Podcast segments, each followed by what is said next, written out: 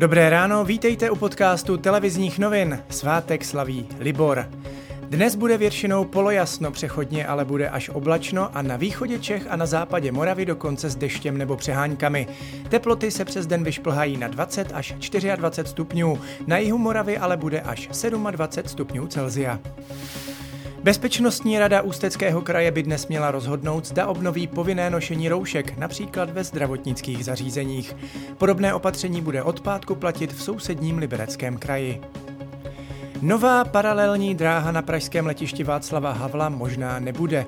Místní protestují proti možnému hluku a povolovací proces koncem června pozastavil soud. Sport tak nahrává menším regionálním letištím, která mají dlouhodobě problém s úbytkem cestujících. Část letů by se mohla přesunout například do Pardubic. Zpráva železnic lépe zabezpečila tři přejezdy na hlavní trase z Českých Budějovic do Plzně.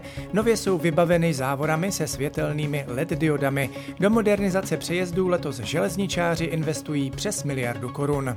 Horní komora parlamentu je po půl roce opět kompletní. Senátorský slib ve středu složil teplický primátor Hinek Hanza z ODS. V Senátu nahradil zesnulého Jaroslava Kuberu.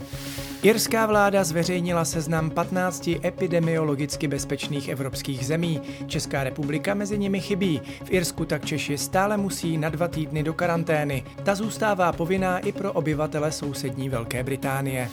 Vláda Spojených států se rozhodla uzavřít čínský konzulát v Houstonu v Texasu. Své rozhodnutí zdůvodnila tím, že chrání duševní vlastnictví země. Čína s krokem nesouhlasí. USA tím podle ní porušili mezinárodní právo. Fotbalisté West Hamu United se zachránili v Premier League a definitivně o tom rozhodli stylově.